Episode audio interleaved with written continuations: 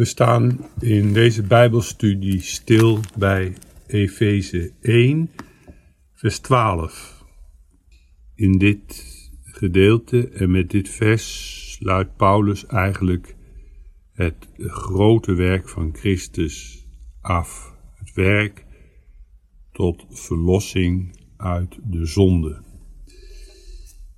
Efeze 1 gaat over de gemeente Gods. In de eerste versen tot en met vers 5 gaat Paulus in op Gods verkiezend welbehagen. Vervolgens vertelt hij dat dit verkiezend welbehagen gestalte krijgt in het werk van Christus, de geliefde, in welke hij ons begenadigd heeft. Vers 6 tot en met vers 12. In vers 13 en 14 gaat de apostel dan in op het werk van de Heilige Geest. We komen dat veel meer tegen in de brieven van Paulus. De genade Gods, de verlossing van de gemeente is het werk van de drie-enige God. God de Vader, God de Zoon, God de Heilige Geest. Wij geloven in de drie-enige God. Drie eenheid betekent dat God één wezen heeft en in dat ene wezen zijn drie goddelijke personen. Beetje moeilijke uitdrukking, een theologische uitdrukking ook, maar wel belangrijk. Daar hebben ze in de eerste eeuwen van het christendom heel lang over nagedacht om dat goed onder woorden te kunnen brengen. De Triniteit. Wat betekent de drie-eenheid concreet? Daarover kun je bijvoorbeeld lezen in het formulier wat we gebruiken bij de doop van kinderen. God de Vader die met ons een eeuwig verbond opricht, God de Zoon die ons wast in zijn bloed, en God de Heilige Geest die ons hetgeen in Christus is toe-eigend. Door het werk van de Heilige Geest komt de toe-eigening tot stand. We komen nu bij Efeze 1 vers 12 en daar lezen we opdat wij zouden zijn tot prijs zijner heerlijkheid. Wij die eerst in Christus gehoopt hebben. Paulus heeft gewezen in vers 11 op het feit dat God alles doet naar de raad van zijn wil en dat de gemeente het erfdeel van de Heere is. De gemeente Gods, de kinderen Gods, zijn erfgenamen van God. Zij erven dus alles.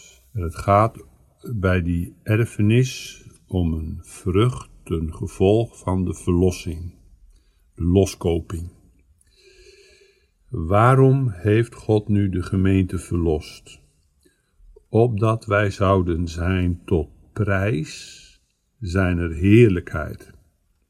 Tot prijs, in de Statenbijbel, daar wordt mee bedoeld tot lof, tot eer. Dus we kunnen ook lezen opdat we zouden zijn tot eer en tot grootmaking van zijn heerlijkheid. Dus dat hele verlossingswerk van de drie-enige God, daarmee beoogt de Heere zijn eer en zijn heerlijkheid. De heerlijkheid Gods. Heerlijkheid in het Oude Testament hebben we daarvoor het woord kaboot, Hebreeuws. In het Nieuwe Testament hebben we daarvoor het woord doxa. En eh, dat is een heel centraal begrip in de Bijbel. De heerlijkheid Gods, de grootheid Gods eigenlijk. En nu verlost de Heer, opdat we zouden zijn tot roem en tot lof van zijn heerlijkheid. Waarin bestaat eigenlijk die heerlijkheid van God? In het Oude Testament was de heerlijkheid Gods vooral gelokaliseerd in de tabernakel, en boven de ark. De ark lag het verzoendeksel en boven dat verzoendeksel was de heerlijkheid des Heeren, gesymboliseerd in een wolkje. De heerlijkheid des Heeren. God is heerlijk en groot. Groot betekent dat ook bijvoorbeeld in het werk van de schepping. Door één wilsdaad heeft God het hele heelal voortgebracht. Wij geloven in de almachtige schepper van de hemel en van de aarde. God is ook groot in het werk van zijn genade. Hij zond zijn zoon en hij dacht een weg uit, waardoor en waarlangs zondaren behouden zullen worden. Hij is ook groot in het werk van de herschepping, de nieuwe hemel en de nieuwe aarde, het nieuwe Jeruzalem, wat uit de hemel neerdaalt. Hoe langer we in de Bijbel lezen, hoe meer we erachter komen hoe heerlijk en hoe groot God eigenlijk is.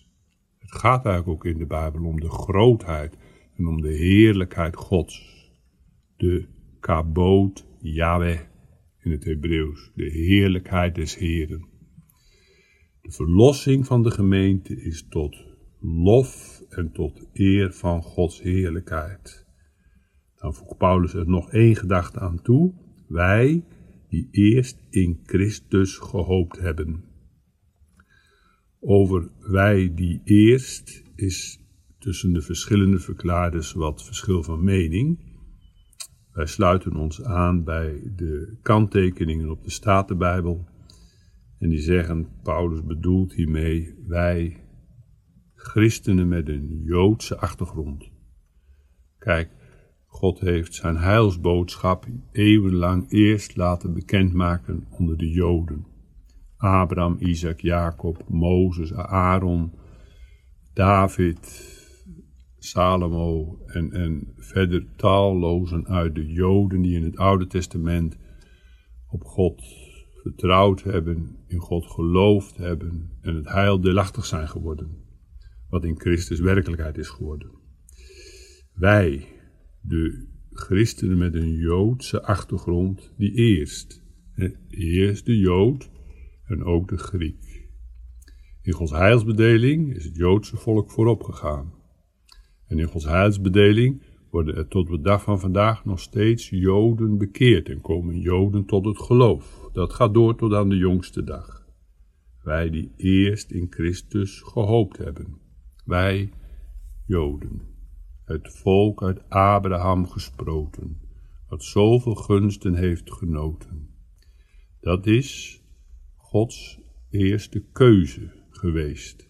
Paulus was ook een Jood, een christenjood, en Petrus en Johannes. Joden kunnen niet als Jood zalig worden, maar wel door het geloof in de Heer Jezus. Wij die eerst, daarna komen de heidenen.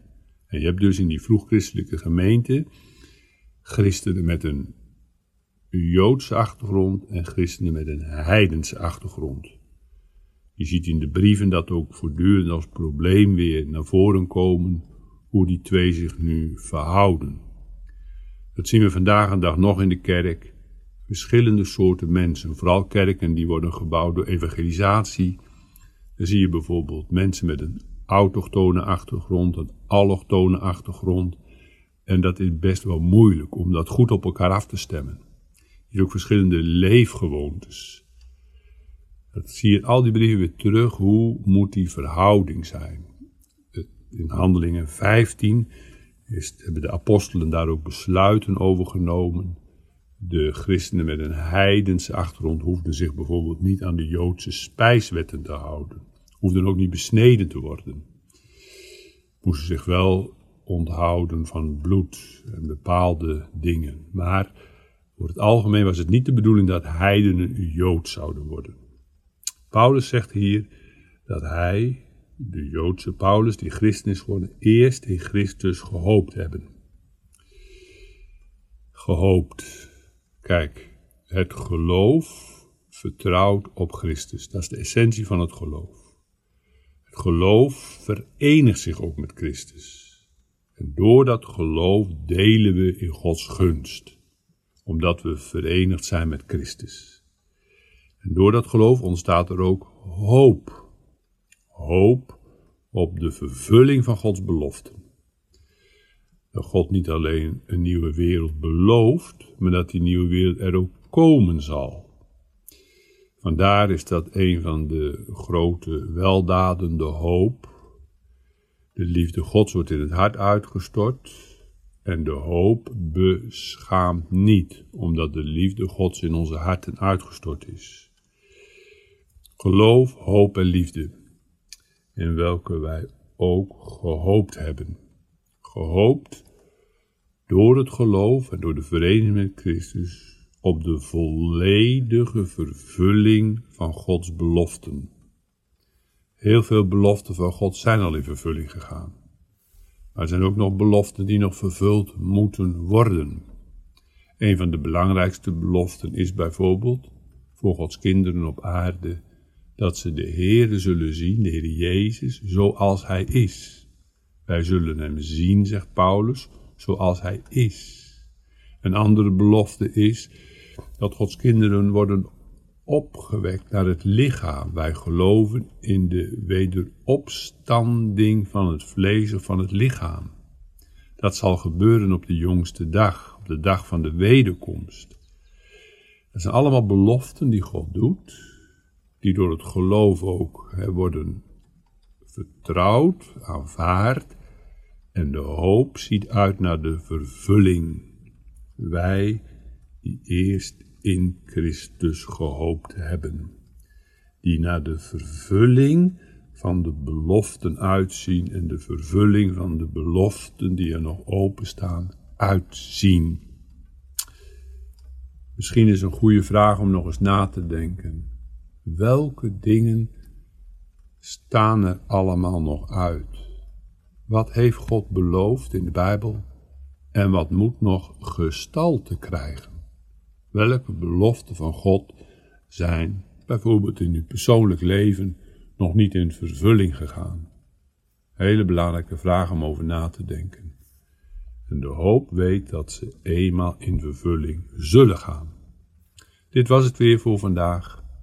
Allemaal heel veel sterk en ik hoop dat u er iets aan heeft aan deze uitleg van de Efezebrief.